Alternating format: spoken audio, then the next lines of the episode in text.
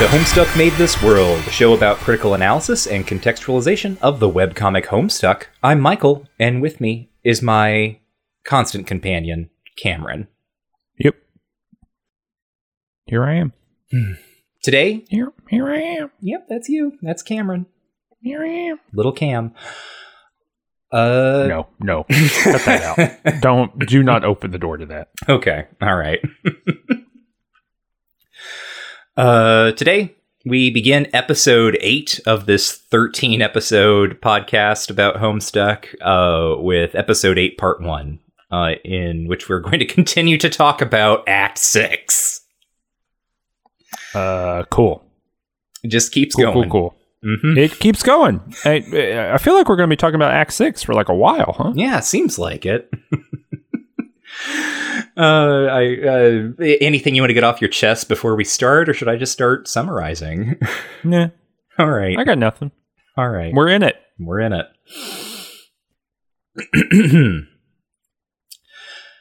Act 6, Act 3 begins as Jane arrives on her planet, the land of crypts and helium, a quiet and eerie place where giant balloons drizzle rain over the ruins of a long dead salamander civilization.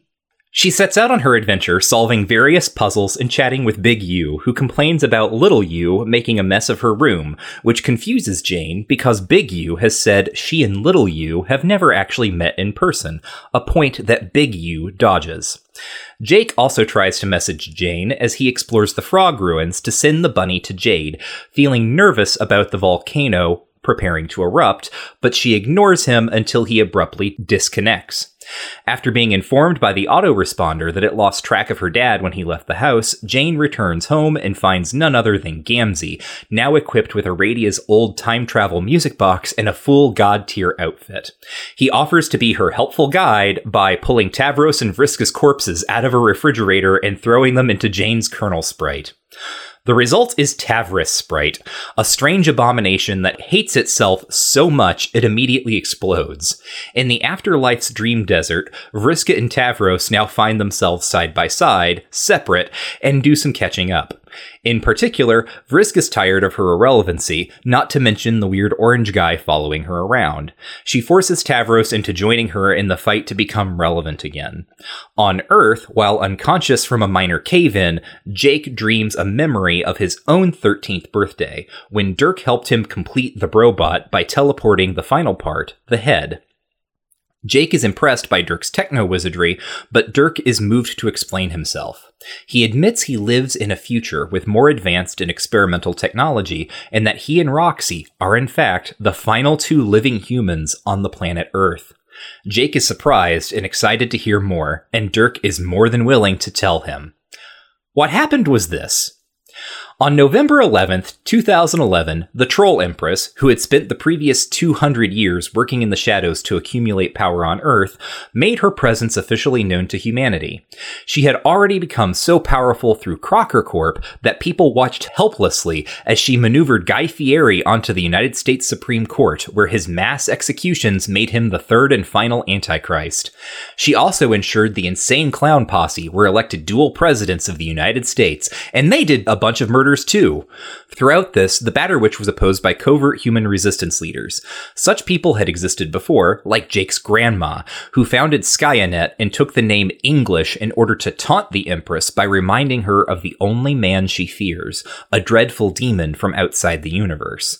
But she was assassinated when Jake was little.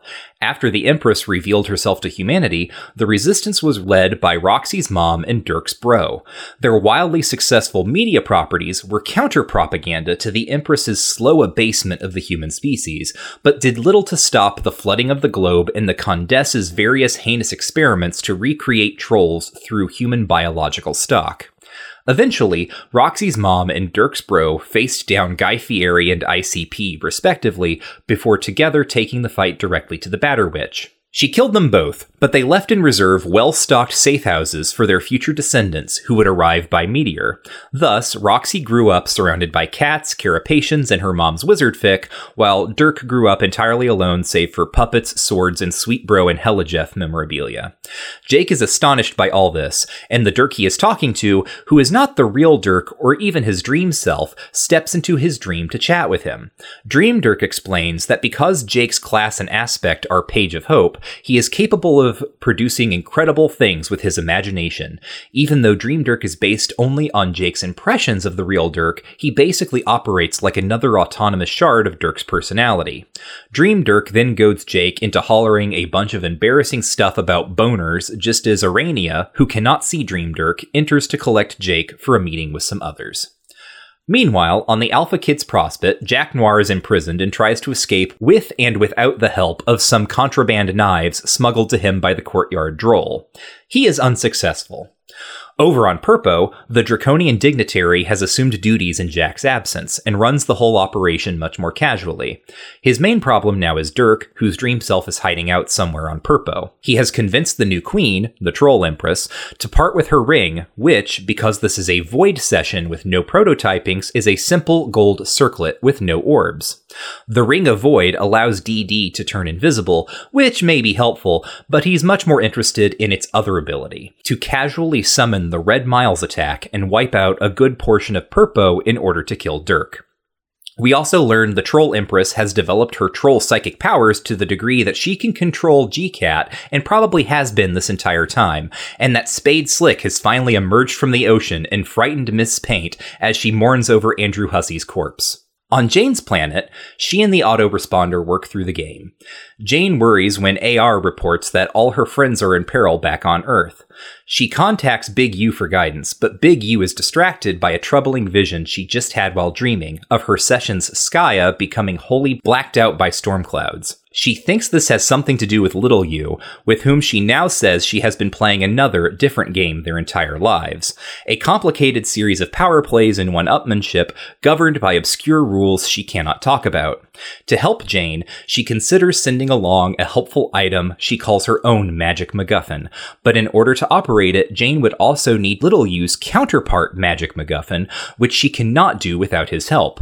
Magic MacGuffins, Big U explains, are unique items in paradox space, also governed by special rules and can never be truly duplicated, instead existing as singular entities beholden to circuitous timelines and causal paradoxes.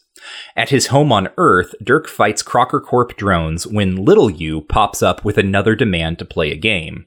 The autoresponder advises Little U to talk to past Dirk, which he does. Little U asks Dirk to draw him some pornography, and if he does not, Little U says he will murder his sister. Past Dirk has no problem with this and is ready to go, drawing all sorts of titillating smut for little U. Pictures that involve Dirk and his friends chastely kissing, announcing their love and undying affection for one another, getting married, having children, and so on. Little U admits that this game has a shitty twist ending, which he will not reveal for a full year, which is to say, back in the future when he first tried to talk to Dirk, where Little U now informs him that even though he underwent all these trials to save Big Little U has already murdered her. Inspired by the kid's game, he bribed their session's Jack Noir to sneak into Big U's Prospect Dream Tower and assassinate her dream self, causing their Skaia to cloud over. Back in the dream bubbles, Aranea tries to stop the Meteor crew from fighting with Meenah, who's kind of a jerk. On pre Scratch Alternia, she was the destined empress in a society where the nobility's task was to care for the lower blood castes, and resented the obligation to nanny her entire civilization. She then discovered the game and convinced all her friends to play. When it became clear they could not win, the trolls initiated the Scratch, and then, to save them from oblivion, Meenah blew them all up so they could hang out in the dream bubbles. Basically, everyone except Aranea resents her for this. Now, Meenah is captivated by the notion of her alternate self, the Troll Empress, who became a ruthless badass and currently rules Earth as Betty Crocker. Jake, thinking she basically is Betty Crocker, tries to beat up Meenah, but Aranea wakes him. In the Frog Ruins, Jake reads a message from Big U, who directs him to collect various weapons for inclusion with his bunny gift to his grandma. He does so, then, using some ancient game tech, sends little Terry Kaiser across universes and back in time, where they become Liv Tyler, hide in a box for around 2,000 pages, but eventually come out of the box, help Jack Noir usurp the Black Queen, get delivered to John by PM, and then follow Rose and Dave into the furthest ring to destroy the Green Sun, where they get exploded instead when the tumor detonates. Rest in peace, little bunny. Rest in peace, little bunny. So, uh, what do you, what do you think of the end of uh, Liv Tyler slash Terry Kaiser? Since we know we know your feelings about this robot bunny. Right. Uh, I don't like that. Um, it has being. You know that it's like alive. Wait, what? that it like experienced all these things because Yeah. its mind didn't get wiped, right?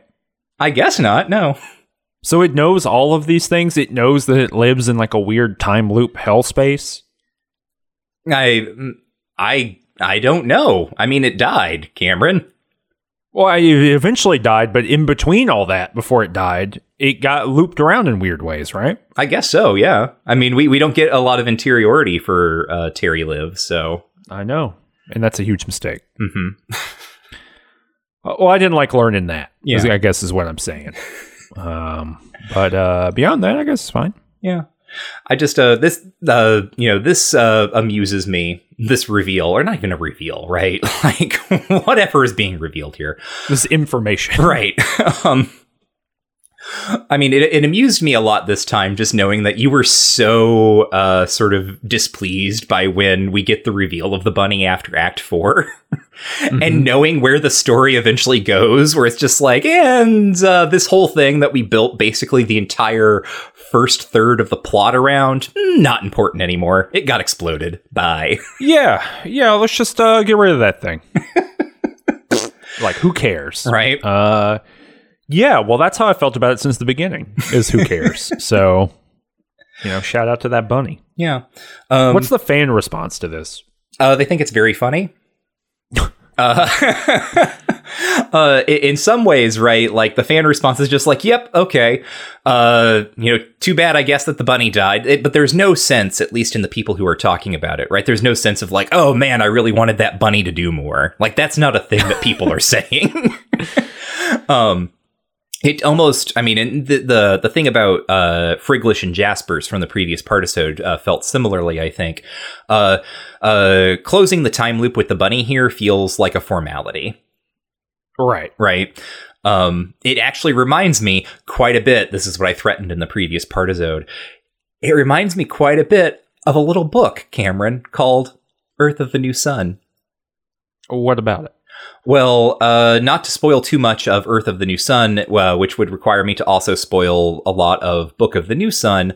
Right. Uh, Good luck. right. I'm, I'm curious about how you're going to even remotely make this a, a comprehensive or, or a reasonable sentence. So uh, we've talked about this series before. Um, talked about very early on, uh, actually, because I was uh, reminded of it initially by uh, the trolls and how they talk with the characters uh, atemporally. Mhm. Um, but Book of the New Sun uh, is a series of novels by Gene Wolfe, and uh, the it's a series like four novels, right? It's a tetralogy uh, that is a about a character who goes on an extremely long and winding and bizarre kind of adventure through a far future science fantasy uh like sort of magical feudal high technology several times post-apocalyptic uh, uh earth right um and a bunch of weird things happen uh, and the series ends with a whole bunch of outstanding questions. And uh, uh, fan reaction was like very good, right? People really liked it, but there were lots of people who really wanted some answers to these outstanding questions. Uh, and so a few years after uh, that tetralogy happens, Gene Wolfe is convinced by his either his agent or his publisher, I don't remember which one, uh, to write a coda to the series called Urth of the New Sun that follows the same character after he's like left the narrative of the original story. Right, he's gone off on kind of this other adventure, and that's kind of where we leave him. Um, and you get the sense that you know Gene Wolfe was perfectly happy to leave it at that, except now he has to go back and take this character who's on this new adventure and figure out what to do with him. And what this ends up meaning is that the protagonist uh, travels back in time and uh, sets up all of the events that were mysteries in the first four books right? He completes a bunch of time loops. And in doing this, he feels that his entire existence is governed by uh, a mystical new star that is hovering above him in the sky. So, like here, I I do not know if Hussie like read Book of the New Sun. Uh, I have some suspicions that maybe they did, or at least like tried to. But uh, in general, right? Like I I read this historically, and I'm like, oh wow, like getting getting some weird like hits on this where uh, it's just like, oh yeah, formally, right? The other thing about Urth of the New Sun that you need to know is that it sucks. Um, like if you read Book of the New Sun, I do not recommend reading Urth of the New Sun. Uh, yeah, I'm not a big fan of it. Yeah. personally, It- I don't. I, you know, I've I've come back around on it. I've thought maybe, ah, maybe it's good. Well, it, it, that's that's the next podcast, right? Um, we'll have that discussion there. Uh, not this show, to be clear, right? Uh, that that's a different podcast. Next podcast, next episode, hard swing into full uh, birth of the new, or you know, uh, uh, new sun, yeah, botanist kind of stuff. No, I think you know, in a general sense, I think what we do is uh, behind the curtain a little bit here. I think we throw a little poll up uh huh. on Patreon. hmm We say, "What are you into?" The people in the Patreon. Just people Yeah. in the world. anyway, sorry. Yeah. Taking us beyond. Oh, I didn't know if you wanted to like finish that little tease there. Okay. That's it. I think that's Okay. the tease. Okay. Uh, anyhow, right. The other thing about Book or Urth of the New Sun is that not only is it not particularly good, although it may be good, we'll find out, uh, or maybe we won't. Who knows? The future, many things can happen. Anyway, Right. um, the the thing about Urth of the New Sun about reading it is that reading it feels really weird, at least to me, because so you can you can like sort of uh, uh, I think sense Gene Wolfe's like resentment for some things behind the surface, and like okay, I guess I've got to go to this area and set up this fucking time loop and do this and do this. Uh, and I don't feel quite the same like resentment uh, here in Act Six uh, of Homestuck, or at least you know, if there's resentment, it's not being aimed at this precisely. But it does feel a little bit like I am so tired of the time loops. Like here we go, right? This is how that happened. Like here's how the bunny uh, became the bunny, and also I don't care about the bunny anymore. I want to tell a different story. Uh, the bunny is also dead, right? Uh in, in in book of the new or urth of the new sun has kind of this similar vibe going of like a story or like uh, parts of a story that aren't being told because the person telling them particularly wants to but because they're like having to meet a formal requirement uh, based on things that they've written previously Right. Uh, I don't know if that's just me though. I don't know if you you felt sort of similarly about the anticlimax of, of the bunny reveal or not. Not even reveal. Uh, Jesus. I, I don't feel a way about it whatsoever. I, I mean, I do the in a very serious way, right? The bunny is totally perfunctory, right? Mhm. Like it could have been anything in there. Mhm. And it's like it's just a bunny because that's a funny gag, right? Right. That like time loop bunny exists and is like real. And I guess the thing that I'm happy about is that I don't have to see it anymore. so I guess that's okay. But like it's such like a who gives a shit to me. You know what I mean? Like in a broad sense that I just like I'm glad that it's over. Oh, well, uh, switching topics then a little bit. Uh, did you do the the beginning games here? I did. I played them for a little bit until I realized like oh like there's just some stuff in it. Um, and so I you know what I mean like I was like oh this is just like a there's like some conversations in here. So I like played through it a little bit to get to the conversations and then uh just kind of waited or you know looked at the walkthrough afterward. Right. because there's like a little walkthrough included in the uh, uh, what do you call this? The Homestuck Reader thing. hmm Uh, not even just in the reader. I think it might be on the website as well. Um, because Oh, okay. yeah, this was this was this is kind of a notable thing, and it wasn't flagged in my summary, so I'll say it here. Uh, Act six, Act three. Uh, this bit where Jane goes to her land and does some stuff uh, is a new type of interactive game uh, for the comic. It's sort of the descendant of the walkarounds, except instead of being a little uh, like SNES character walking around a room talking to people, it is uh, explicitly modeled on Myst. Uh, and so these two updates get called Myst Stuck by the fans. Uh, so it's like first person mu much of the time. Uh, like you see a landscape, it's like a static image, uh, but there are places where you can click and it changes the scene where you are. And there are like little puzzles that you solve that uh, involve like picking things up in in one area and moving them to another. And uh, it, it's not as complicated as Myst could be. It's it's rather simple, uh, but it's kind of about like the vibes I think of the new land. Which because uh, this is a void session and there are no prototypings, uh, you know, it's not a, a land filled with like happy little salamanders like John's was. Here, all of the sa- salamanders show up dead, like their civilization perished before the planet even existed, uh, because this is a void session that was never going to go anywhere. And so Right. it's sort of and like the the music is like uh, by Clark Powell, who's uh, who does a bunch of music for Homestuck, uh, uh, does a lot of ambient pieces, and so it's like very eerie, rainy, uh, kind of desolate. Uh, and I don't know. It's just it's kind of a kind of a vibe shift, right? For uh, not not the whole comic, but kind of like what the lands have been up to this point, because the lands have been so over the top or kind of uh populated and kind of wacky and here they're just like i mean there there are bones everywhere of all these dead lizards Right.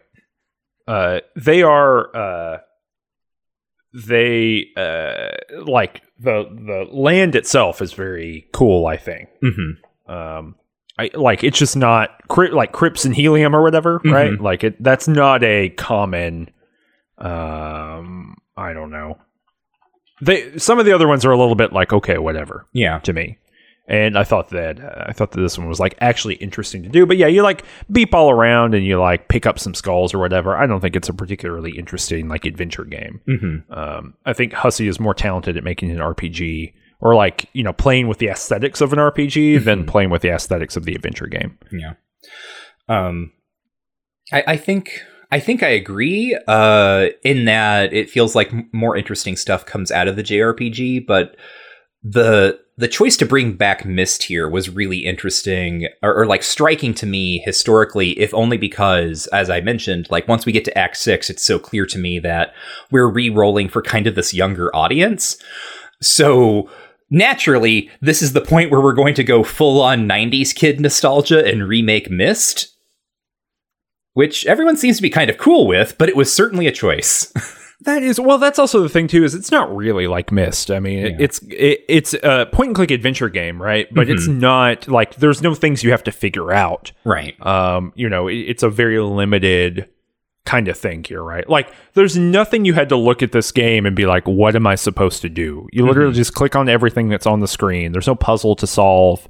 There's nothing like that. So it's a weird kind of like, uh, I'm trying to think about like what in 2012 would kind of exist to kind of operate this way. It's kind of like Limbo, I guess, in that way of like it's a very linear adventure game with some light Mhm, puzzle elements, Right. Um, and so maybe that's what's getting folded in here. I don't know. right Um, it's also just like uh, it, it's it kind of functions like Problem Sleuth does as well, in the sense that Problem Sleuth is ultimately arbitrary, Mhm. right? Like you know, in Myst, there's a solution to a puzzle. mm-hmm. In uh, Problem Sleuth, the solution follows from the novelty of the answer. Mm-hmm. Um, and so here it's just like, yeah, you just do all the stuff. yeah You know, you just max out the possibility space. right Um, so it's an interesting thing playing with like the aesthetics, I guess, of uh, adventure game. Yeah, we, we actually get the explicit repurposing of the skull puzzle from Problem Sleuth, uh, where Mhm. Jane has to take like the lizard skulls and put them in like this like lock, right? Which is exactly the sort of puzzle that showed up in, in Problem Sleuth. Mm-hmm. Uh, So yeah, uh, just in, in it's an it's an interesting little moment. People think it's uh, people like it, and uh, as I said, it it suggests there's some kind of shift in terms of Hussie's priorities because the uh, walkthrough is kind of added in, right? Like uh, nothing plot critical really happens here, right? It is about like tone and mood and setting, uh, but uh Hussie seems to have realized that like people can just kind of like click through the walkarounds and that it might be helpful to have something in in the text that lets you uh, maneuver yourself into like the points of interest let's say Mm-hmm. um, the other thing that happens that I don't think we're going to talk, or the other thing that this kind of reveals that I don't think we're going to talk much about, if only because it is truly not plot critical, it's all like setting fluff, uh, is uh, the, the clue given to us by Jane's land, Crypts and Helium. Uh, and then the little like textual records that the salamanders leave behind uh, that we get to read uh, talk about how oh the four heroes of legend are no longer four heroes now they're the four nobles and they await like the coming of the gods. Uh, so downgrading from heroes to nobles, like obviously helium is a noble gas. Uh, we've got four noble gases. There are four kids. So you know, there's there's all this sort of like uh, uh, the mythology of Sburb kind of being customized to this new session uh, around a, a new kind of uh, weird extra text extra textual pattern uh, Mhm. that the fandom can then use to be like, oh, then you know, like we know this one's helium. What are the next three noble gases? And so, who? What are the next three lands? What are they going to look like? And that sort of thing. So more kind of uh, little, you know, Oh, that's that's interesting. you know, scaffolding for speculation. Yeah, of course. Uh, and then it culminates in uh, the the absolute uh, mind fuck for everyone of here's Gamzee, he's god tier and he's time traveling. Yeah, what's up with that? That's a great question. Um, It- is. well, I only asked the good ones. uh huh. Uh, well, it's Gamzee. He's wearing a full god tier outfit. Uh, he's the bard. He's a god tier bard of rage. It looks like his god tier outfit is ridiculous. He's got like a silly hat, uh, and a, a massive cod piece. This is all a. Uh, if you don't know what a cod piece is, by the way, uh, in in old styles of clothing and armor, uh, if you were a person with a, a, a penis, you know, external genitalia, you would wear a cod piece, uh, which basically looked like a massive jock strap. Um, Yeah, it's to deflect sword blows from your dong. Yep. Uh, and so this is like a callback to uh, Bard Quest, which was the second MS Paint adventure that Hussie tried uh, to run and that uh, sputtered out. Um, but you were playing as a bard and you were like called to an audience before the king. Uh, and one of the things, like this was uh, all, you know, it was entirely driven by reader commands uh, one of the reader commands was to like go buy yourself the fanciest cod piece you can afford. And so then the bard was running around with this giant cod piece. Now we have Gamzee, uh, uh, wearing this god tier outfit, has Aradia's time machine. So we know that he can't like that at some point in the future we know that the other session or the the people from the other session are going to meet up with this one. And so now Gamzee has traveled back in time from that point presumably and he is uh doing two things. One uh selling Jane bottles of troll blood which he calls potions. Um and this seems to me very much like a, and you could just like go through and just like buy all of these things of troll blood. Uh, this Right. this seems very much to me like a response to what I mentioned last partisode of people being like, "Oh my god, Gamzee's like putting troll blood in the coffee," right? Got it. Yeah. Um, and uh, then the other thing he does is produce these corpses of Vriska and Tavros and create Tavrisprite. Did you have any thoughts about this? I don't. I I was very confused by this. Not like conceptually, I understood what was occurring, Uh huh. but like, why do this? Like, I there's something really interesting that that goes on with Gamzee about like all these body parts and all this shit, hmm which is like partially just ICP stuff, right? Mhm. Like, th- this is the joke or like the content of ICP is that like, you know, all taboos are abolished within the Insane Clown Posse universe, Right. It- and so like the the jokes are or the songs are full of like this kind of thing. right. And so, like, I get the thing, but like, it really just doesn't fit with any of the rest of the comic. And the every time it shows up, it's bewildering. of like his cavalier attitude with the corpses of his friends. Yeah. Well, uh, we uh, have about 3,000 pages left in which we can continue to ponder this in light of any new information that may be presented to us. Uh, what I can tell you historically is everyone is in the exact same boat you are, which is just like, what the fuck is going on? Why is this happening? Why is Gamzee doing this? Uh, there are people who are extremely weirded out by uh, Tavrisprite, like like uh, oh, it's bad. Yeah, Yeah. like that's not good. Like I don't like thinking about it. That's like especially because we know like how uh Jade experienced that. uh huh. It's it is disturbing for sure. Yeah, so uh uh like that happens. Uh we're left with this for like a day, I think, or like, you know, several hours at least before uh the next page where it immediately explodes itself. Um but there is like a, a time right for for readership to react and uh, no one is happy about this. Like no no one sees this development and is like well this is good and i can't wait to see what happens next. Uh, at most people are like that's weird and sort of at worst there are people who are like this is horrifying like uh, uh there there's apparently in uh, there i I'm not going to read any of these, but uh, people are like reading the official in the something awful thread. People are reading the official forums and reporting back reactions. Uh, and apparently, like Vriska fans uh, are losing their minds because they see this like uh, it's actually kind of like this classic Homestuck problem, but also like the classic uh, uh, serial content on the internet problem, where like this happens and everyone's reaction, or not everyone's, but like a, a significant portion of the audience, their reaction is, well, this is now the permanent state of things, right? Uh, I'm a huge Vriska fan, and now my favorite character, Vriska, has been uh, adulterated and diluted by being mixed with uh Tavros who I don't like and that's going to be that's that's the plot going forward is that this is going to be the way things are and I'm going to have to deal with it and this makes me so angry and it's so unfair to Vriska. I can't believe you would do this Andrew. And then you know the, the character then immediately uh, self-destructs. And of course we have this from the opposite side people who are um, Tavros fans who are like hey it's like incredibly messed up to have uh like ontologically melded this guy with like the abuser who uh, uh, maimed and murdered him. Yeah, that was more my vibe. Yeah. Mm-hmm. Where I was like, this just seems uh, like bad and rude Yeah. to do.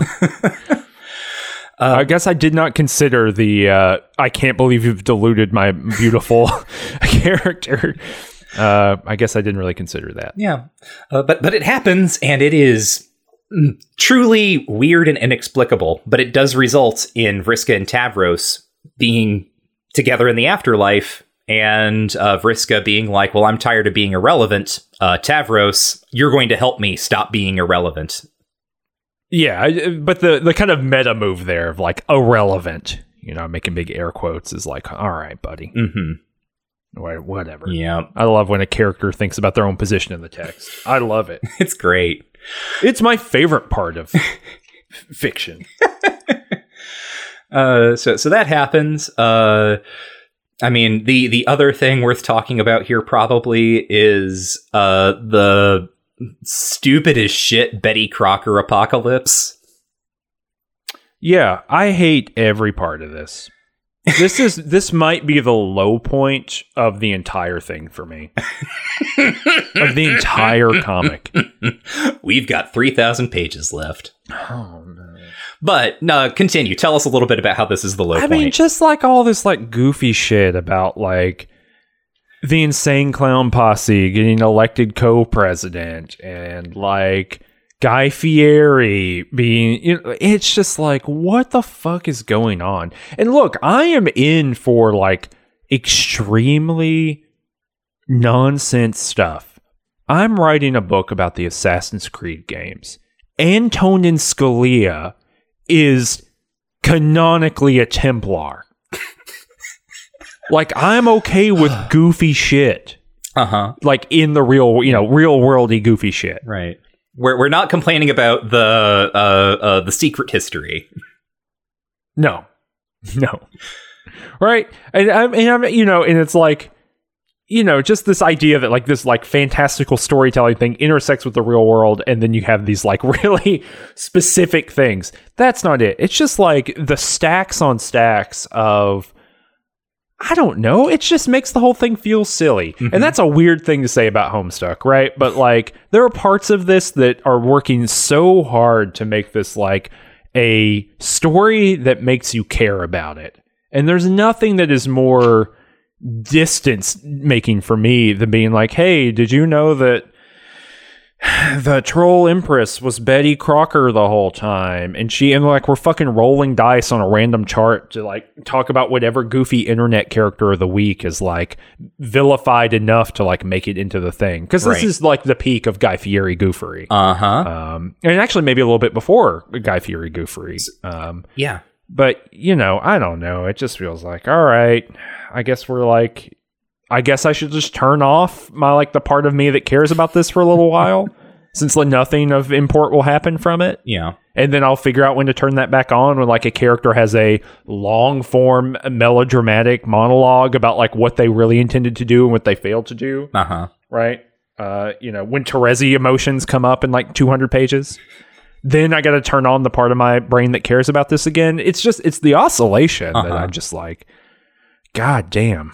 Yeah, this is where I really start. I mean, I this is a thing that I've talked about forever, right? Like that this is the thing that sort of brought me in is that Homestuck is always going to try to do these like two discontinuous moves of being like a serious sort of uh, a serious and maybe in scare quotes sometimes, but like a story, right? A narrative with stakes Yeah, and characters yeah. and so on. With stakes and reality, a reality effect to it, right? Uh-huh. But characters like persist through time and seemingly matter to one another.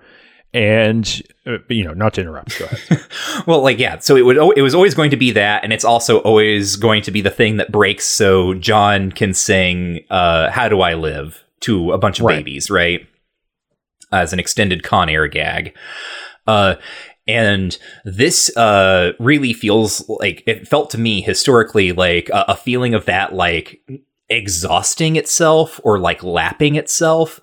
Uh, where it almost it, it just like has this feeling of like how fucking absurd can i make this? Can i make this absurd enough that people will genuinely in mass stop caring?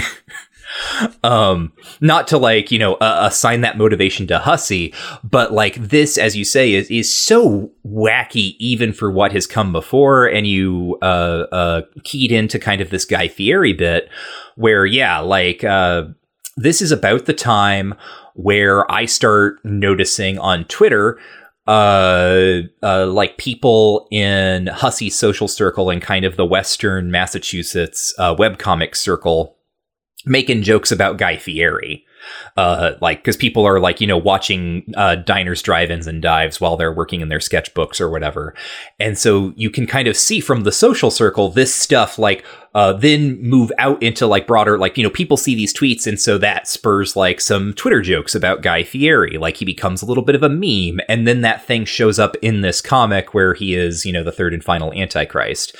Uh, and uh, in the thread, this results in a lot of conversations about how, like, you know, Guy Fieri is really homophobic. Here's all the write ups about how Guy Fieri has been homophobic on set or whatever. But, um, and so, like, I guess, like, it's okay that he's the Antichrist.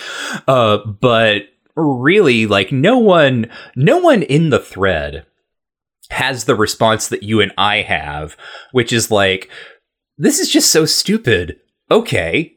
Like people people really like try to engage with this stuff in good faith. Um and like it's it's you know the plot background, it's the story itself. You have to deal with it if you're going to continue to work with Homestuck. Um but let us not understate and undersell just like how wildly goofy all this is and how it does really kind of undermine uh as you put it right the, the sense of being able to give a shit about this world. Yeah, it's just like, all right, well, uh, we have now like easily moved into like a stakeless, goofy backstory in which, and like th- this maybe is the thing, is like this has entered in a element which is fuck. I could read another thousand pages of this thing and then have to care about Guy Fieri for a long time. Mm-hmm. and like and like have to live through the, this joke for like maybe thousands of pages. I don't know. Right. And that would be that's going to be I mean going to be might be truly it could be either. It would be awful. Mm-hmm. Uh and I don't know. It's just uh I, yeah, I don't I just didn't like it. I mean, that at the end of the day, like I could say like a thousand different things about why I don't like it, Mhm. but on a deep affective level of like a thing that I am reading and generally enjoying, uh, knowing that this is like so easily tankable, Yeah.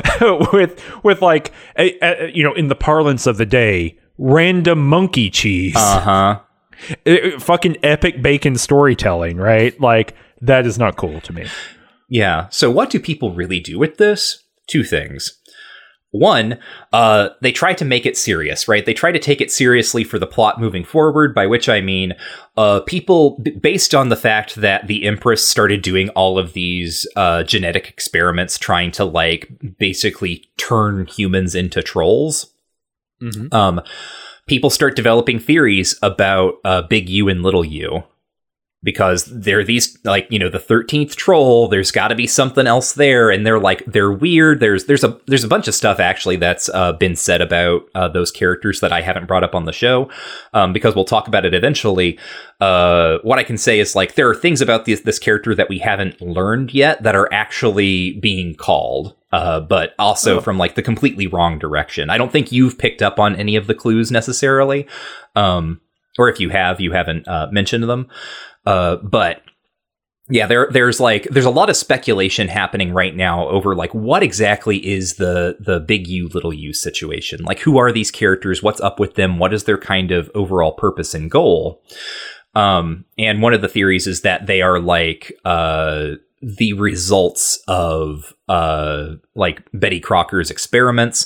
Uh there's one person who comes up with this fairly elaborate theory that they are specifically Karkat uh working with Betty Crocker's technology in order to like work through some sort of anxiety about his blood type because one of the things we learn about uh the U's is that uh big U is a lime blood as she says and little U uh has red blood. So they she uh she has the blood color that Karkat would have if he weren't a mutant and uh little U has you know the blood color presumably that Karkat does have that is like normal red or something so all of this stuff is being speculated upon, right? How how could all of this uh, still be meaningful in kind of a plot sense? Um, the other direction that people take that is using it as basically uh, uh, ways of explaining what's going on with Dirk and Roxy, uh, which I think is kind of interesting. Uh, the, the the the problem is like the absurdity of the whole background really does sort of outweigh what is interesting, which is like Dirk and Roxy are kids who have raised themselves in the post apocalypse uh, entirely with the help of game constructs and popular culture. Mm-hmm. And like Homestuck is clearly trying to say something. Like it, it's not saying it right now, right? We we have to continue forward with this journey to continue to uh, work through this question. Um, but it's a repeated thing in this comic, and it has become more and more. Uh, let's say negative, right? We start out with John, you know, uh, normal 1980s film kid with all of his interests on the posters in his room, and then we get kind of like the the iteration of that with the other kids.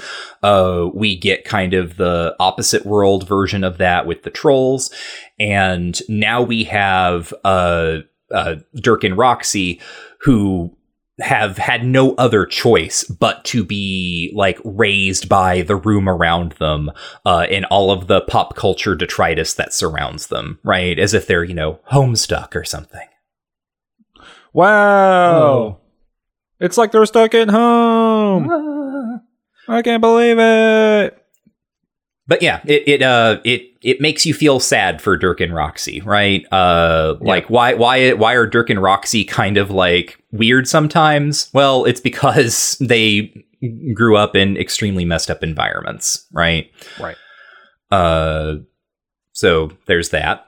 Uh gr- grew up in messed up environments but also like in the shadows of these uh wildly successful like failed hero figures right they're they're constantly measuring them Mhm. in, in the same way that uh, uh, rose and dave right were constantly kind of like evaluating themselves with reference to mom and bro respectively um uh, we get that kind of inverted here where in in uh, this dynamic they uh, adult Rose and Dave were literal freedom fighters who were felled by a, a an, an alien fascist government, and also uh, their their pop culture franchises were counter propaganda. Hmm. Okay.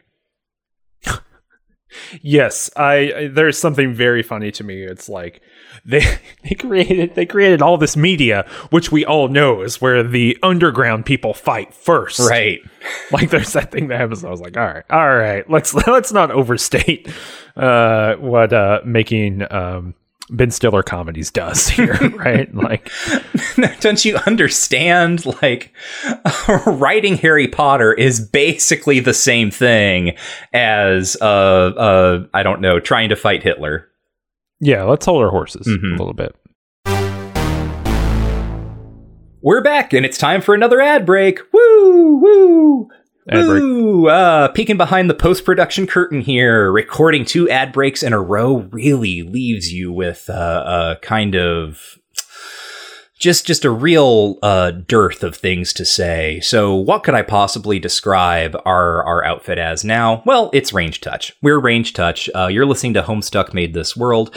Uh, it is one of the many shows that we put out. Some of the others are just King Things, where we read through the books of Stephen King in publication order. Uh, game Studies Study Buddies, where Cameron and I read through books of academic game studies and try to make them uh, uh, fun and accessible.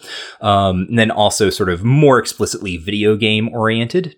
Much Future, Cameron and I playing through the Fallout games, and Mages and Murder Dads, Cameron and Danny talking about uh, the Baldur's Gate lineage of games and beyond. Well, no, actually, just the Baldur's Gate lineage, really. Uh, all of this stuff is produced like out there in the open for free. You could go listen to it right now. And if you only listen to this show, I strongly encourage you to start listening to some of the other stuff that we do. Uh, mainly because I Oh. don't. I Oh, don't. okay. I demand it. Okay. Okay, Cameron demands it. Uh, the end result will be that uh, you will gain access to all of the weird cross-show bits that we do. I guess maybe you'll you'll gain a, definitely a deeper appreciation of us and all of our work. Uh, but it'll also, I think, maybe uh, give you some cool ideas about the world and stuff that happens in it.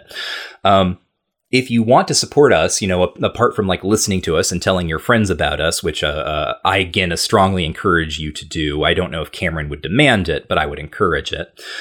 Mhm. Uh, you can also support us financially uh, at Patreon, patreon.com slash range touch. Uh, that, you know, makes sure like the money that we get there uh, lets us uh, sort of invest in kind of like research materials, uh, buying books to read, uh, uh, digging like, and also just generally setting aside time to read all the forum posts that I end up reading and uh, to collate all of my thoughts. All, my my prep work for this show, uh, you know, I've said it multiple times, is extensive. I read so many posts for you.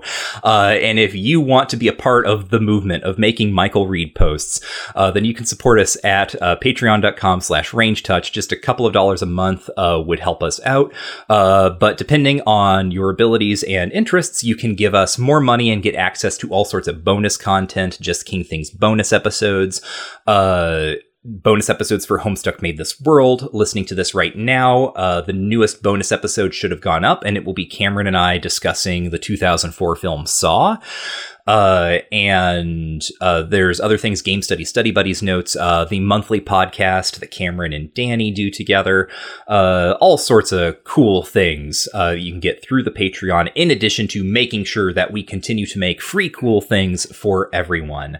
Um, aside from talking us up to your friends and family, though, uh, you should maybe also consider leaving us a five star review on your podcast platform of choice. And in particular, if you do this on Apple Podcasts, leave a five star review that is also funny, then Cameron may read it out loud on air. Cameron, you got one for us?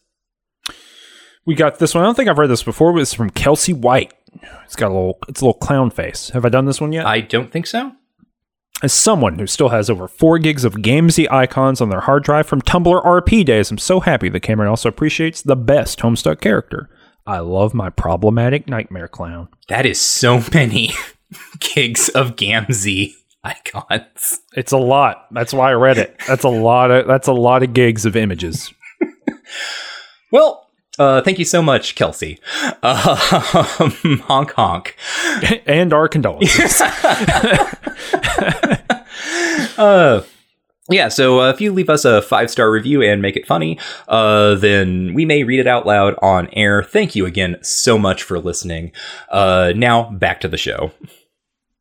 Honk. The oh, I, I you know what? So on forty nine twenty five, there's there's a joke that is buried at the end of the thing. I find really funny.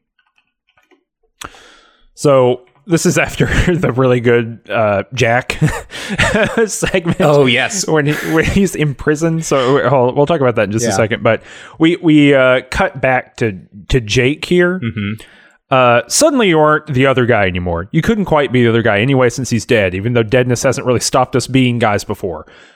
Uh, here, here's one other thing to say inside of this: the narrator voice in the reading, this specific reading for this partisode, hangs a lampshade on shit more than nearly anywhere else in the comic. Mhm. Like it is really, you know, the turbine spinning up here on like the narrator specifically saying stuff that is uh playful with the audience. And I don't know what's going on. It, it, I mean, it kind of correlates to the death of Hussie Uh huh.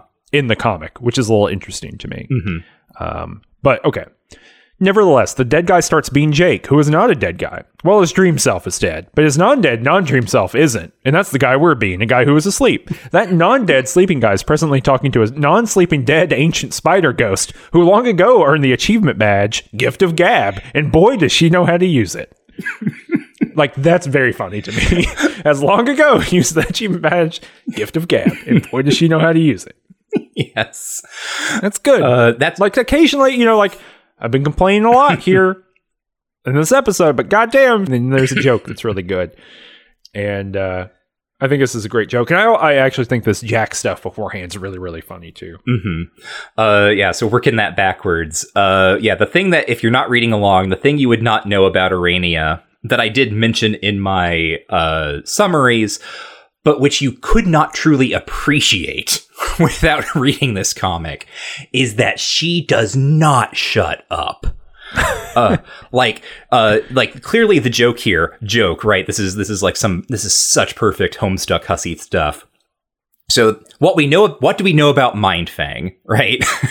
uh, she was a badass, uh, evil pirate, uh, raised in a hell world. Okay, doesn't apply to this character exactly. What are some other things we know about Mindfang? She wrote extremely long journal entries. How do we translate that uh, uh, into a new character? We make her a character who lore dumps constantly uh, and does so like uh, with no boundaries or any sort of checks on her. And that is part of, if you will, the joke, right? The joke is that she talks too much. And if you think that it is bad that she is talking too much, well, then you just don't get the joke. I'm sorry. Brutal. Uh, so there's that. Uh, and as you say, it's uh, uh, after, right? That happens just after uh, Jack's jailbreak adventure, which is again uh, going back to the full MS Paint Adventures enterprise. The first adventure was Jailbreak that Hussie tried to run as an actual forum adventure. Uh, and it was about a guy stuck in a jail cell. And then every time he tried to do something to escape, it went wrong. And so Jack uh, is stuck in prison on Prospect. And we just get some, some old school uh, MSPA fuckery. I mean, that's kind of what happens, and you know, it's a breath of fresh air here. Mhm. I'm gonna be honest with you. I love that the key is just like a shittily drawn key on the ground. it's it smears when he touches it. Uh, it's really good, and also that like Jack is unbound by the narrator, and so the narrator is like doing stuff, and but and then Jack just does whatever he wants to do, which is mostly just grab people and stab them. Right, and and then so that he's like stabbing like the guards and stuff, and the narrator is like, "Jack, Jack, Stop that, Jack. The two things about the droll here, forty eight ninety three of, of the droll's badge. yes. It says you're welcome, and he's winking. yes. Uh, What a little fucker. So the droll like teleports in a pumpkin that is uh, filled with contraband knives. the one thing that Jack doesn't need. Yeah, uh, and uh, there's like a little uh, uh, embossed uh, thing with it with like the droll's winking face on it, and just says "You're welcome." This is a thing from outside the comic. Andrew Hussie uh, had one of these custom made. Of like Andrew Hussie's face, and it just says "You're welcome." So uh, when the the second Homestuck book, uh, which just got released uh, historically at this point, uh, we, uh, it's being self published. These are not the Viz books, right? The the Viz books have uh, different stuff going on. So um, the self published second book uh, just is just released and is being sold through TopatoCo or maybe What Pumpkin. I don't remember who's handling that at this point. Anyway, um, obviously, uh, one of the things that you would do uh, is that you could like pay five dollars extra, and uh, the artist would sign it and maybe do a little doodle. So uh, Hussie is doing the same thing uh, with their book releases, uh, but demand is so high that signing every single book seems arduous. So they get this little stamp embosser with their face uh, that says you're welcome. And uh, if you got that first run of uh, book two of Homestuck, you got the little embossed "You're welcome" uh, in in the front cover. Hmm. Well, Yep. I like the little uh, embossed cover. I think it's good. Uh, uh, yeah. So I, I really, I really also appreciate the return to to jailbreak.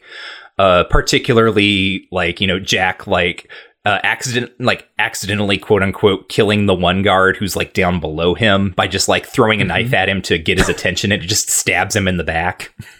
yep. Uh, good stuff. Um, yeah. So, uh, and, it's good to point out, I guess, like the author's voice changing because it is really noticeable, and it does seem to, in some way, correlate with the death of Hussie back in uh, Act Six, Intermission Two, uh, where it is worth noting, like Hussie's dialogue is always like in these kind of self-insert segments, uh, was always presented as like uh, the narratorial prompt right like during during that scene where uh hussie is like running from uh like lord english like you you have the image above uh but rather than having a pester log where characters are talking to each other below like just the descriptive text right? The caption text that is normally the narrative text is like hussie's like uh, uh, like self monologue or like self description of uh, what is going on in the scene. And so now that really becomes kind of uh, its own sort of characterological voice uh, that is constantly like, and, and, and it's been doing it in little bits and in pieces, right? Especially when we get um,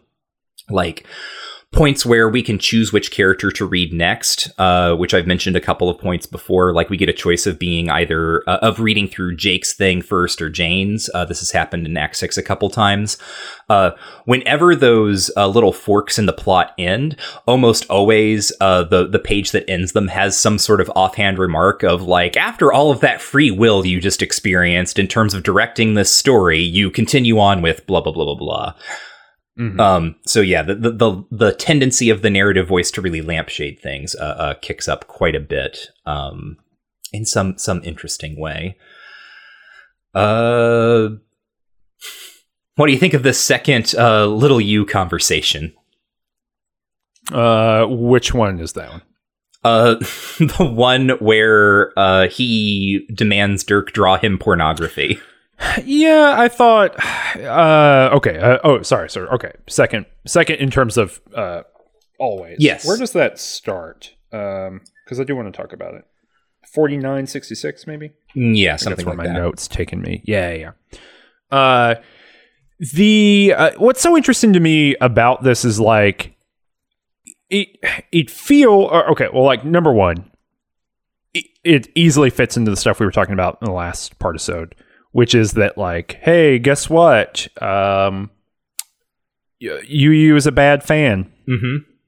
and like making all these so like that's like very one dimensional right uh but the thing that's interesting to me is that like that that one dimensional thing is used to like do this joke that is like extremely boring to me at least which is like what if what if i drew these things and they look shitty hmm like or what if these things were drawn from the character of dirk and they are bad and then the bad images are funny hmm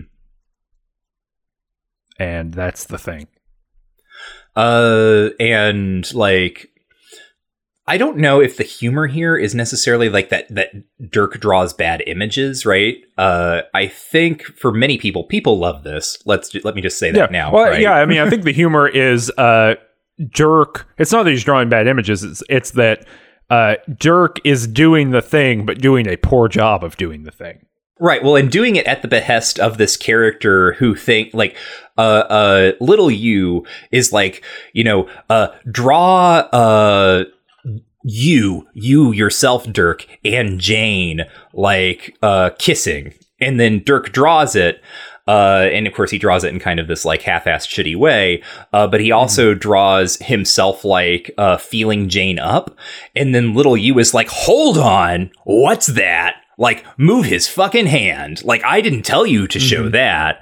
So, uh, uh, little U gets this kind of repurposing of a thing that we saw in Equius, which is like, uh, the person who is a loud and vociferous pervert, I guess, uh, also is like, uh, uh, completely warped around to like, in the same way that like, uh, Equius is like this violent fascist who uh, refuses to swear and so is constantly using like little minced oaths like fiddlesticks and stuff.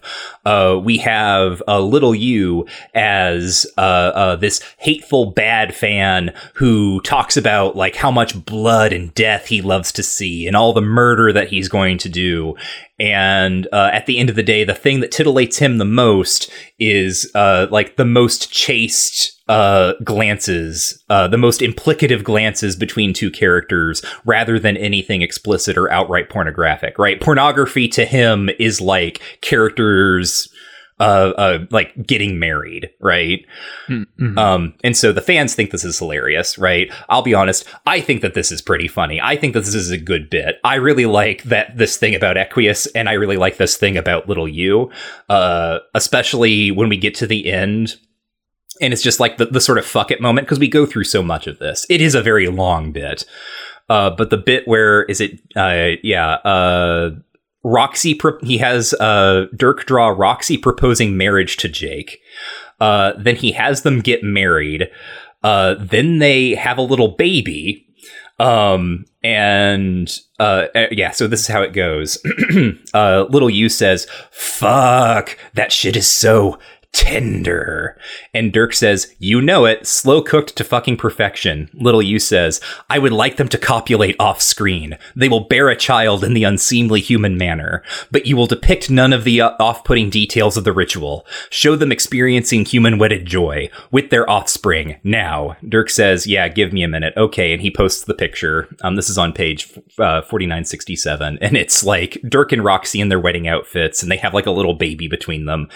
And uh, little U says, No, this isn't as good. It's not as titillating as I desire. Have the male eat the child.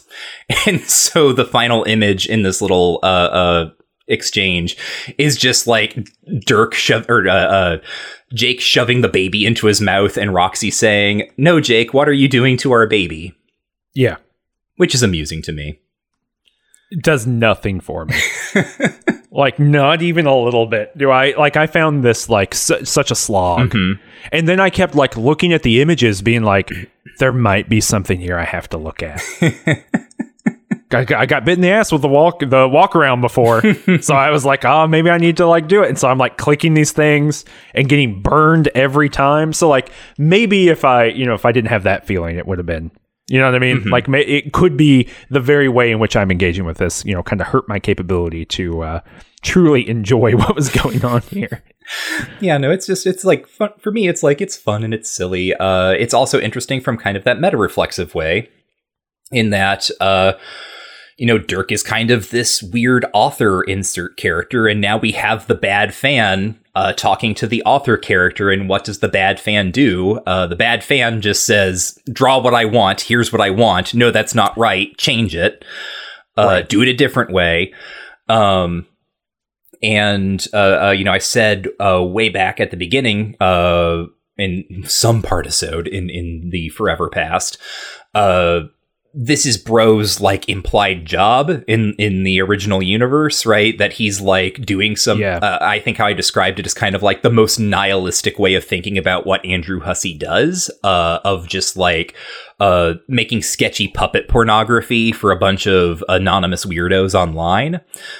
And so we have that uh, little kind of like uh, uh, not not really self critique, right? This isn't Hussie critiquing themselves, but like uh, uh, critique about the arrangement or about the situation, kind of implicit in in this thing, right? It's not just that, like obviously, little U is uh, a, a a a bad fan, um, but like uh, you know the the, the type of fan maybe uh, has a deep impact on what this experience is like, but the the kind of like uh, arrangement is still there, right? Drawing things specifically to please other people online is still kind of there, and so I see some kind of interesting, um, you know, uh, a self commentary happening for for Hussie on that uh, front.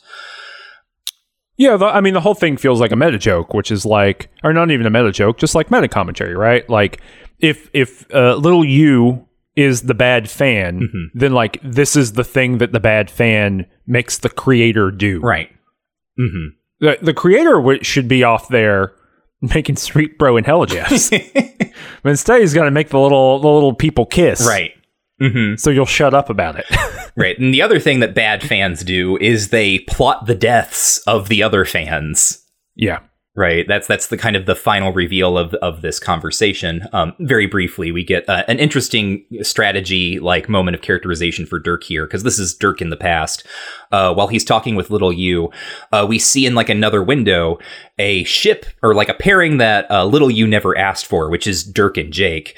Uh, and he and uh, Dirk has drawn this anyway on his own, and he is making like the little Dirk and Jake kiss. Um, so we get to see that like moment of of Dirk kind of pining for Jake, uh, which has uh, been so much in kind of the background foreground of the present day plot.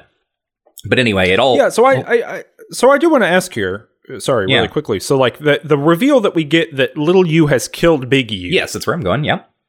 Oh, okay, okay. I, I, sorry, I thought you were you you were uh, going on to a different thing. Nope. Go ahead then. Oh, okay. Well, I mean, did you have a question about that? Yeah, I do. So, like, that's like that's true. I mean, we see we don't see we see we see part of a corpse in a Prospit Dream Tower. Right. And that corpse is dead. That corpse has green blood. We know that Big U has green blood. That's what she's told us. right. And we see a Jack Noir looking out uh, over a very cloudy sky. It appears to have happened. And like uh, uh, Okay. Big U herself, like had a vision of this happening Right. and thought it had something to do with her brother. Okay. So yeah, and, and we've got this kind of like you know the the the move up uh uh here between uh little u and big u where they themselves are playing a game obviously the the readership in the thread like picks up on this immediately like oh this is like the good fans and the bad fans are playing a game right like th- they're in Right. tension with each other in some way Yeah. uh, again, deeply fascinating to me from a historical perspective because I cannot think like I'm sure these are things you could do in your story, um, but I cannot think of like what you could possibly put into this structure that ends up not being kind of a mess or like uh, uh, as I said in the previous partisode, right? It's so much of a kind of playing with fire thing of like turning around to your own fan base being like look here you are in the comic uh, and here's what you're doing by the way is you're kind of fighting each other yeah. And you're killing the the fans that are nice. right like and yeah, yeah like the, the evil fans are working to kill the good fans Yeah. um which is weird And like this is a, this I, I guess what's a little bit weird here is like um from the you know when we were talking about uh Doc Scratch, right? Mhm. the maneuver you have to do to like talk about Doc Scratch as the narrator figure and like the kind of uh, reading that you were doing of Doc Scratch that requires a little bit of reading, right? Like that's not just like surface text. Um, I- at some point it is when you know Doc Scratch like uh, shoves Hussie out of the capability to control the text or whatever, and then like literally takes over the narration. Yeah, that becomes there. But you were doing that read before we even got there. What's kind of fascinating about this is this is all surface text. Like there's no you, you know interpretation. If you take it this way, blah blah blah. There's none of that. That's this is just flatly what is occurring here. That these are two fan positions that, that you know hyper clear here, and then the bad fans are killing the good fans. The end. Right. Uh, I, yeah, I don't know. It's just it's a hammer. You know. Yeah, and uh, uh, the whole thing where like uh, little you doesn't have time for any of the actual character beats or like lore or anything. He also says anything that he likes, he likes ironically. um, he's only here to like make fun of things. Uh, it's the other thing that is interesting uh, historically is seeing this as a critique of these attitudes like because you know like textually like you can see this like like uh this is the bad fan what does the bad fan do? Like he engages in things with hostile intentions and he's kind of deeply ironic about stuff. Uh and it makes me wonder at least like well how is how is Hussie's vision changing? Or is it changing right? Because being hostile and ironic is uh kind of what has been Hussie's bread and butter uh up to a certain point right? Yeah. right? Uh, so is there a way in which like uh, doing homestuck maybe brings you into contact with like aspects of yourself uh, reflected in other people that you don't like very much Hmm. right Interesting. who knows? Uh, who knows? We've got three thousand more pages to to to, to think about it. Great. Uh, but yeah, so like in- in terms of like plot developments, it seems pretty important that uh, Big U's dream self is dead, uh, and uh, Little U is extremely pleased about this. Um, was there anything else I wanted to say about them? I don't think so. Uh, so then we get like all of the uh, or all of um, some of the explanation of who these new trolls are uh, from the other game, and Mhm. I don't know. They're well. What do you what do you think of Meenah? I guess because we get more of Meenah now. Oh, she's just, she's kind of rude. Mhm. She likes stabbing people. She does. Uh, uh, what the what people in the thread sort of immediately uh, say because they uh, you know are are talking through this all as it's updating and they're trying to get a beat on Meenah. Uh, once the revelation drops that she kind of caused all of the problems in their game session, they're like, "Oh, okay, she's the Vriska." Uh, right? She's the one who uh like you know blew them all up when it's when they realized they weren't going to be able to play or to finish the game uh but she blew them all up for their own good and everyone resents her for it. So she's kind of the vriska right? She she uh uh was active and uh controversial uh, among her friend group. Um i think it's also really interesting the way that Hussie has told us that troll uh, racism is completely imaginary and uh, was forced on them basically by Doc Scratch, right? Uh, that that Mhm. whole thing about like exploitation and oppressive caste systems uh, was uh, given to us as kind of the imposition of Scratch, uh, Doc Scratch, and part of his plan for summoning Lord English and creating a hell world and all that stuff. All of that aside, uh, it turns out uh, the Alternian caste system was incredibly real because it still existed uh, prior to the Scratch, just in reverse order, where everyone had to be nice to each other. Uh, they still organized their society right. based along uh, blood color and everything. Oh, that's very funny. I didn't think about that, but yeah, because because she kind of rejects it based on that, right? I mean, she doesn't want because she doesn't want to be the caretaker of her species or whatever. Right, and so then she becomes like when they flip the positions, she becomes the intra- the empress who's like, "Oh hell yeah, like exploitation and dominion forever, baby." Right. Um, so you know, like the the uh, the Empress is her mind fang, right? the one who got to be a badass. I'm constantly saying it, by the way. Uh, which part? I'm constantly out here banging a drum and saying the Empress is her mind. Fang. Mm-hmm. People are asking, you know, they're in classrooms doing math, and I come in and I write it. The Empress is her mind. Uh huh. Exactly. That's the most. That's the wildest thing a human being could say. That that that collection of syllables together, it like pure glossolalia of nonsense. The Empress is her mind fang. the arsonist had oddly shaped feet. the Human Torch applied for a bank loan. Yeah. God damn. Mhm. Uh, anyway, but yeah. yeah. So uh, we've got yeah, uh, Aranea and Meenah, um, and uh, that's just kind of their story, right? Aranea has obviously more that she wants to say, and it involves, for whatever reason, bringing kind of these trolls and sort of the uh, main characters, quote unquote, together. Uh, what is really interesting in the something awful thread is that everyone there wants to think through what is the relationship between Meenah and Aranea because the, the they're very close friends clearly uh uh, uh, Aranea basically says at one point that Meenah is the only person in their uh, little play group who doesn't, uh, or, who can stand her or who will put up with her uh, in all of her her bloviating. Um, hmm so uh, then this like warps around in the something awful thread to people being like, well, wait a minute, are they like together? like, is this a ship? Are they like? Are, is there something here? Uh, and then people in the thread being like, "Stop talking about shipping. We're not. This is this is not what we're going to do in this thread. There will be no shipping. This is no shipping discussion. We're not. This is not that space. Take it to Tumblr." And then the other people being like, "We're talking about what's in the comic. We're just talking about the relationship between the characters as it's, as it's being presented to us. Is this really shipping?" Is this really shipping? yep. Wow. Uh huh. Wow, the the you know uh, figuring out what's in or what's out, it gets hard. You know, Yeah. Uh, it's very funny to me. Yeah, I, I like that, especially especially because right, like this is happening while the comic itself is demonstrating these two fan characters, uh, one of whom like would disavow shipping entirely, but also only wants fan art of uh, tender caresses and whatnot. Right. Uh, wild stuff. Hmm. Uh, what a fascinating world we live in.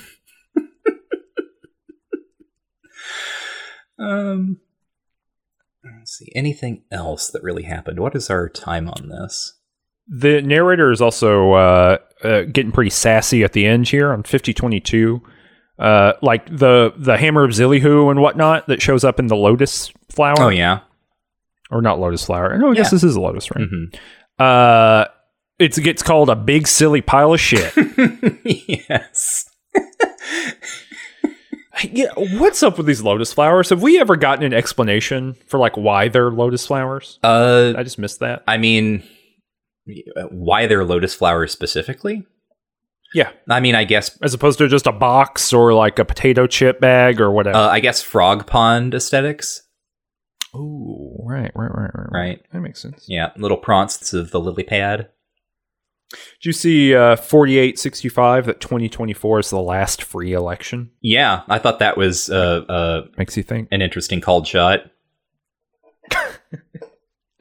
You know, weirdly enough, in this, I, uh, uh, other than like noting the narrator stuff and being so annoyed at the storytelling parts, and then of course like enjoying uh, just the blow by blow of Jack trying to escape and only being able to stab people, Mhm. uh, not a lot happens in this. It's kind of astonishing. Mhm. Like the pace of this thing. I guess what what I mean by that is the pace of this thing, plot wise. You know, during troll time, I was like, this thing's really slowed down. And lo and behold, I knew nothing about what slows what down. Uh-huh. Because geez. really? And gosh. yeah. Gosh, this thing's fucking slow. Uh yeah like just more uh, uh, like compared like w- the bulk of what we got this time was just like exposition from Dirk, right? The whole explanation of like how Earth civilization ended takes so long and we get so much detail about it. And none of it seems to immediately matter in any way, uh, other than like providing reams and reams of context for a plot twist that we just experienced. Right. It's it's really uh weird i guess like it's it's a weird feeling uh like the plot will like move and then it uh folds outward to like fill in every single movement that it's just made right to try to fill in as much of the blank space as it can and then it ticks forward just a little bit once again Mm-hmm. Mm-hmm. uh some other stuff then uh, i guess that is kind of interesting uh, this is this is a topic that we've been touching on more and more frequently um, and it's a, a thing that's come up in the thread multiple points, uh, but uh, Homestuck as cult. Um, the uh, uh, like the the thing that has shifted now. So like at, at various points, right? Uh, people have been like, "Wow, these fans are are really wild." Like it's almost like Hussie started a cult. Uh, and the thing that has sort of shifted now, the thing that comes up, uh, someone posts an article in uh, the thread that they were reading that is about um, an apocalypse cult that thought the world was going to end in uh, 2011. Um, and it, it, it didn't. Uh, and it's kind of like Mm-hmm. a, a sort of post mortem thing with like people who were a part of that cult and kind of uh, what it was like and uh, how they were like how did they get their information right? How did they come to believe that the the world was going to end? And the thing that gets explained in that article was about how they would read scripture. They would read the bible. Um and they would like develop sort of like allegorical or like metaphorical interpretations of it. Uh, this is if you know anything about like uh, uh, religious cults and like apocalypse cults, this is not particularly novel information.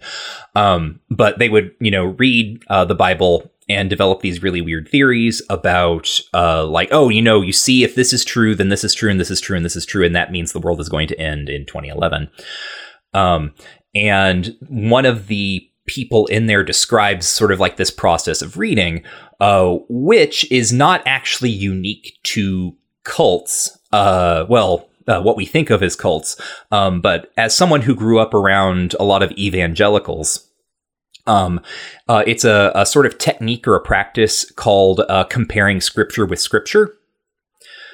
Um, have you heard of this? Do you know anything?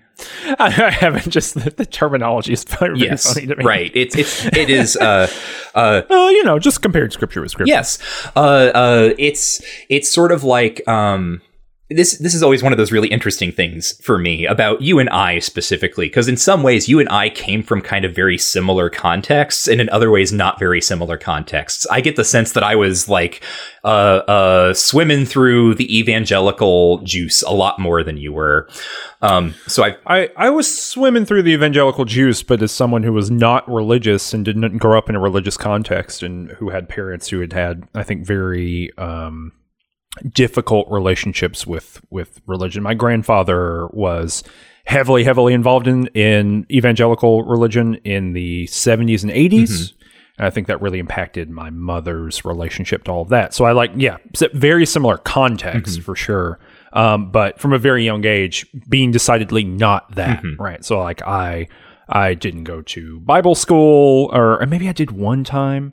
Um, but you know, I didn't do all the things that within the context everyone else was doing, right? So I didn't go to like the local summer camp that was religiously oriented. I didn't do, you know, basically any of this. I didn't go to church, right? Which is like the major social function at the thing. And so like, you know, going to school or whatever, even in a very small town in a small region, going to school and not having any of those like pre-set um, social encounters or and like you know, I, I imagine probably this is the same same thing in Indiana, but right in the South we have like a million flavors of Protestantism, mm-hmm. right? Mm-hmm. Like truly a million, and like no Catholics. I mean, there are in in the South, but not in the the rural South, right? Mm-hmm. Like just is not really a thing.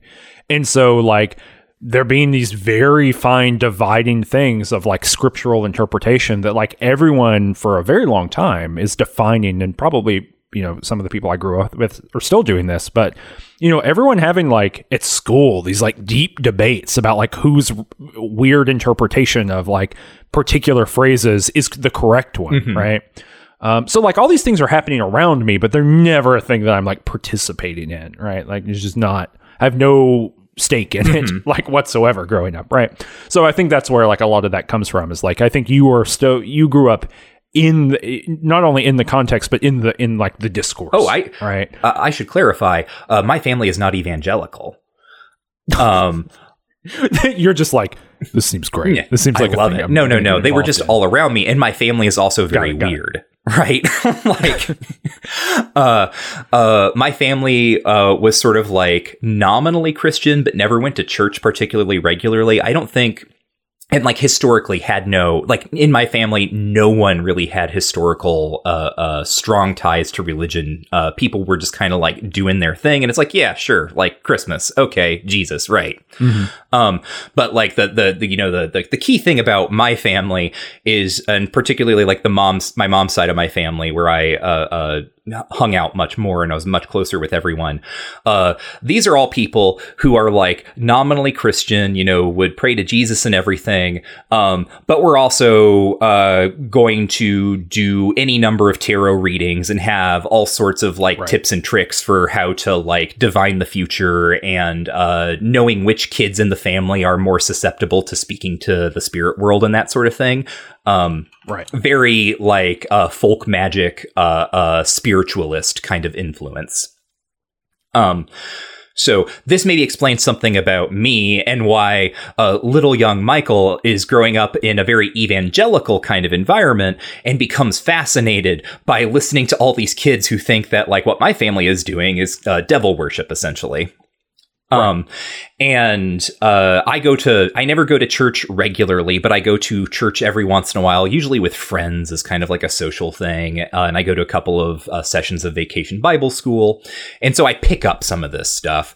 Uh, and one of the things I pick up is this idea of comparing Scripture with Scripture. Um, which is a thing that we got taught at uh, one of the VBSs that I went to. I don't remember which one. Um, about how uh, how it works is that when you are reading the Bible and you stumble upon something, right? Something happens in the Bible and you have a question about it. Mhm. Um, you're like, oh, that's weird. Why? Why did this happen? Uh, what you need to do is take whatever that thing is. Uh, so let's say that, like, I don't. kn- I'm going to make something up entirely here. um, okay but uh, let's let's say Jesus says something uh, like, "If you wear uh, plaid house slippers, you can't get into heaven." oh i thought you were going to go even weirder like uh, if a vampire approaches you okay, okay, no. So here, bet- between the hour between the hours of 8 p.m. and, and 12 p.m. Uh, okay, so yeah, so G- so let's say you're reading the Bible and you're in the New Testament, and Jesus says, uh, "If a vampire approaching plaid slippers uh, between 8 p.m. and 12 p.m., uh, no, you know, Jesus says something, uh, some some sort of topic comes up, and you have a question about it. How do you figure out what the Bible wants you to think? Right? What does Jesus want me to think about vampires or plaid slippers or or whatever? Well, what you do, obviously, is you compare scripture with scripture. So you go back to the beginning of the Bible and you look for all the mentions you can find of plaid scripture or, or uh, plaid slippers or vampires. Right? Great. And Cool. and you try to build out a theory for like what Jesus wants you to believe about about these things by comparing scripture with scripture. And you can do this, of course, because as we all know, the Bible is not a wildly discontinuous collection of fragmented texts written by different people in wildly different historical contexts in different languages that have all been assembled and translated uh, you know, dozens of times over. No, it is the divinely inspired word of God, and everything that has happened has made sure that the copy of the Bible you hold in your hands is going to tell you the right thing because God is speaking to you through the Bible. Yeah, it's it's like pretty cool. Yeah, it's neat. Like conceptually. it's like a it's a, a very cool unifying theory to be like, well, actually, Mhm. it's a, it's a loop. Right. There's like a creation loop. Right. It was all divinely done. Right. Again, I'm writing about the Assassin's Creed games, which weirdly enough begin from a very similar position. Right. Uh, well, this is also right. This is Homestuck. Right. This is how Yeah. the fans Uh, uh, yeah. read Homestuck, uh, and this is why the person drops the the apocalypse cult thing here because they're like, "Holy shit!" Like this way of these people were reading the Bible is the way that people on Tumblr are reading this comic now. Where uh, I mentioned in the previous partisode, uh, uh, Dog's Body, and I don't want to put Dog's Body too much on blast, but like just offering it as an example. Um, like This is not a critique of anyone. right. Uh, Right. I, I mean, in a general sense, I, I feel like it, this could be what we're saying right now could be taken as like a, uh, everyone who did this is a fool. That's not what we're saying. It's not what Michael is saying. Mhm. What's happening here is that uh, you know, Michael, I think you're demonstrating that there is a uh, uh, like a form of reading that is inherited uh huh. in, in like a cultural position. Yes. Right. In the United States, in a particular time, right? You Mhm. know, evangelical reading strategies from the late 19th century up into our current day are very dominant. That's the way that we largely engage with most things. It's not because, uh, you know, uh, evangelical ideology sneaking in. It's not because of any sort of conspiracy. It's just the fact that that is a dominant cultural mode, Mhm. and it trickles out in weird different ways. Right. And so, uh, uh, Dog's Body becomes a really good example, I think, of this happening. Uh, because after after uh, Dog's Body called the future thing, obviously lots of attention gets put on Dog's Body. Uh, and I imagine for for Dog's Body, I'm sorry, I'm calling you Dog's Body, by the way, but that's your Tumblr name. Um, it's just a weird thing to be saying. It's like a, a, a It- human. it's this is the most I've ever heard the the word dog spotty in my life. anyway um uh i imagine there's like some pressure of like oh god like i did it right? I, oh fuck. I, I called a shot and it came out right. And now everyone's kind of looking to me to see if i can do it again. Um uh but so dog's body is just like working overtime like going through the whole archive uh, like going back to literally like act 1 act 3 uh looking at the colors of lights that are in the backgrounds of scenes uh and being like this is going to link up with this and this and it's all going to like culminate right treating like i just said treating homestuck as if it were a kind of like unified inspired right uh uh meaning there in that the, the religious sense. That's what they say when the, the, the bible is inspired. This is how god uh makes sure you get the precise right words that you need because uh god's breath right inspires uh uh the the word in the reading. Um treating homestuck as a uh whole uh inspired text. Um which means that we start getting all of these like really big metaphysical claims. And this is to some extent right uh, homestuck is playing into it by or not playing into it i don't know how to i don't know precisely the right verb to use here but like we're also at this point in the comic where uh, characters are reflecting on themselves existentially right as the outputs of of systems or whatever. Uh, so suddenly, right, uh, we are seeing like the the rapid expansion of a kind of metaphysical mode of reading Homestuck, right? Uh, a, a mode of reading that treats it as um, uh, whole, continuous, uh, and everything about it uh, being dedicated to like producing the thing in front of you uh, by by dint of providential history, right? Let me give you a little uh, Jamesonian term for this. Mm-hmm. I think this will help us out. It's understanding it as a totality, Uh huh. I want to say more. right? As a yeah, as well, as a full figuration, right? In the Mhm. sense that it's like a like a little clockwork thing that can be totally explored and mapped out. hmm and you know, and, J- and uh, Jameson, like the whole thing is like uh, the po- the condition of postmodernity is in fact that we cannot access totality. Mhm. Like there is no way that we can actually get our head around and represent the entirety of all existence, Right. and and particularly for him, you know,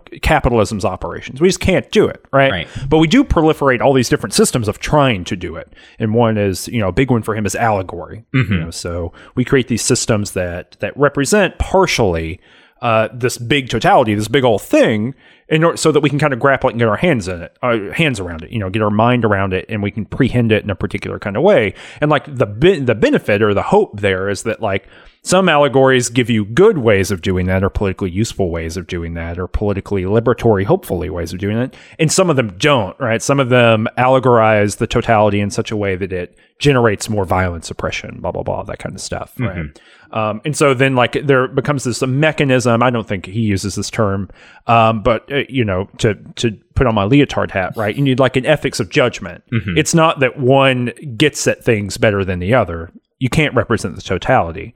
The the thing that you get is uh, you have to make decisions about which ones you think produce better worlds. Exactly.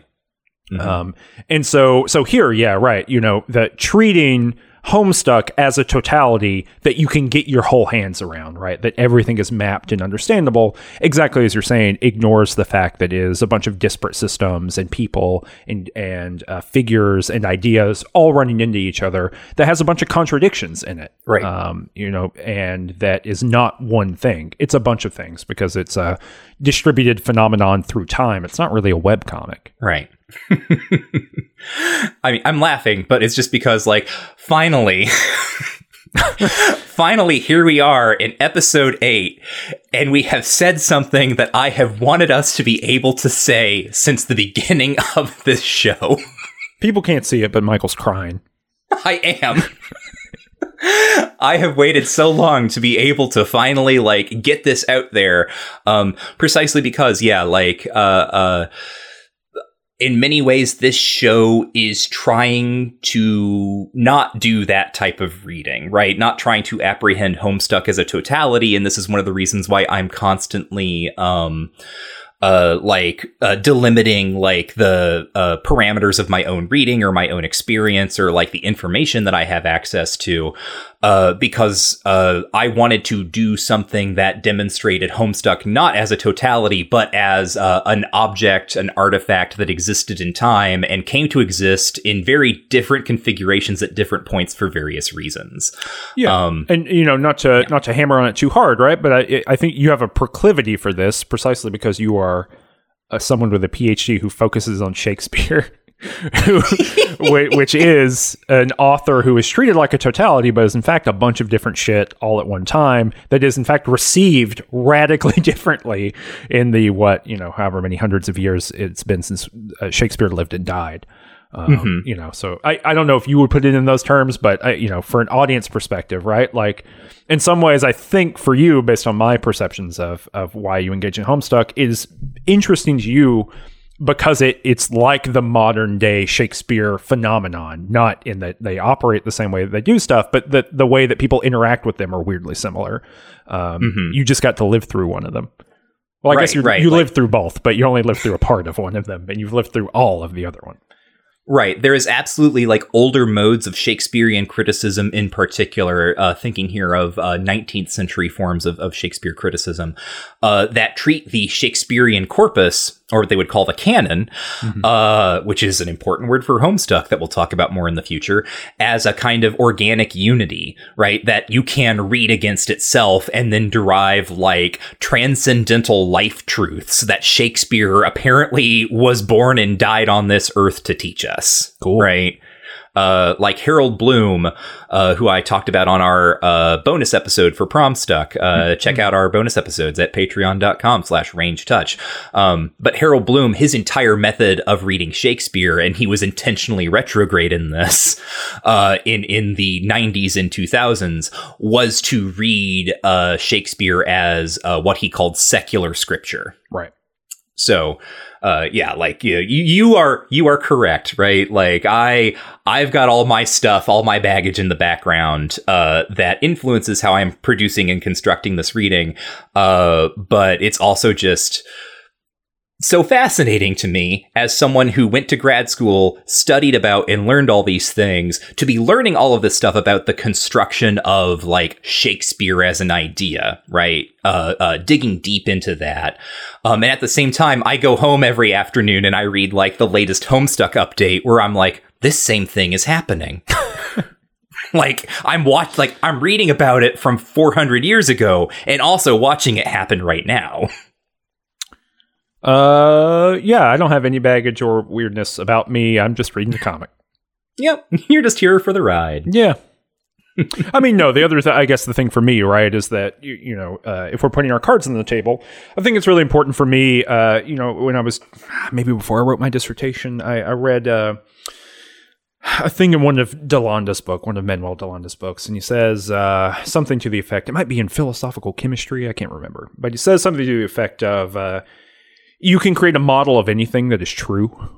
uh, mm-hmm. and, and, it's about competing models that then matters, right? Like we can we can model any phenomenon, and we can model any phenomenon probably accurately in the sense that we can create a representation of a thing that exists. Um, but then you have to like make choices about which which of those are useful or not, which of those are good, which is very similar Jamesonian claim through a radically different trajectory. Mm-hmm. Um, and I think what is interesting to me broadly about about Homestuck here and about doing, you know, I would not be interested in doing the show if it were just close reading Homestuck because mm-hmm. that I don't think that's enough. You know, I don't think if if we're given models of how we treat the thing, that's an insufficient model to me. I don't think it says very much about the work.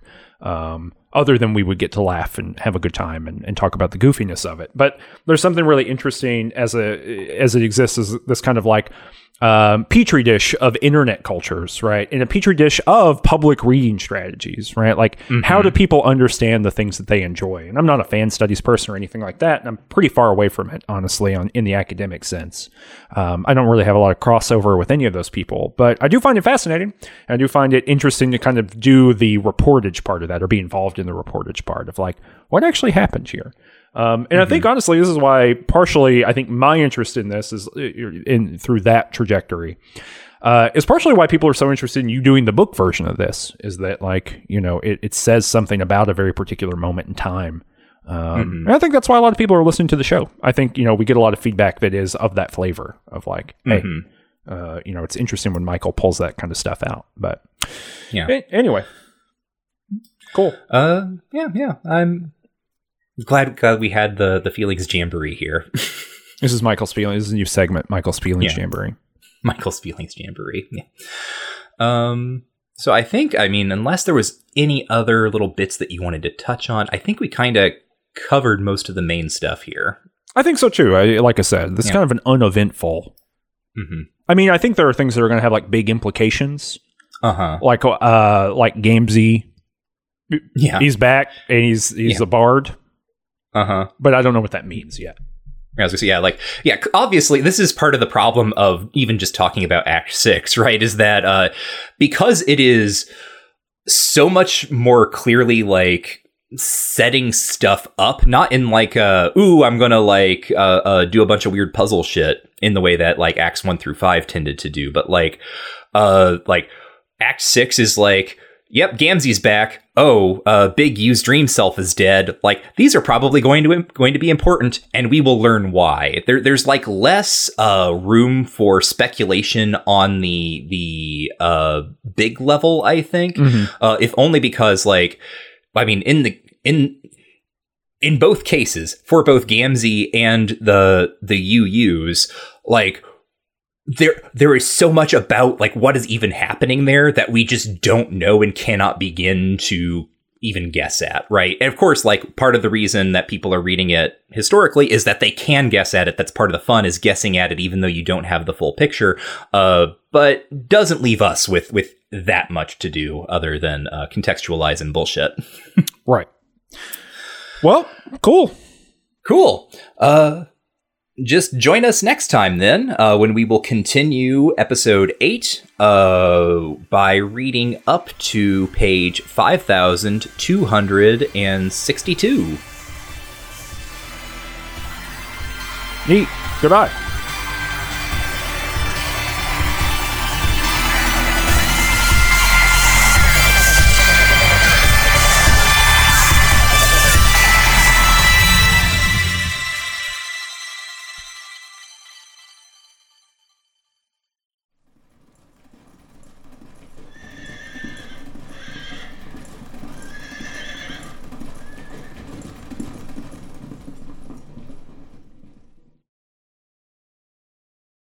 A long dead salamander civilization.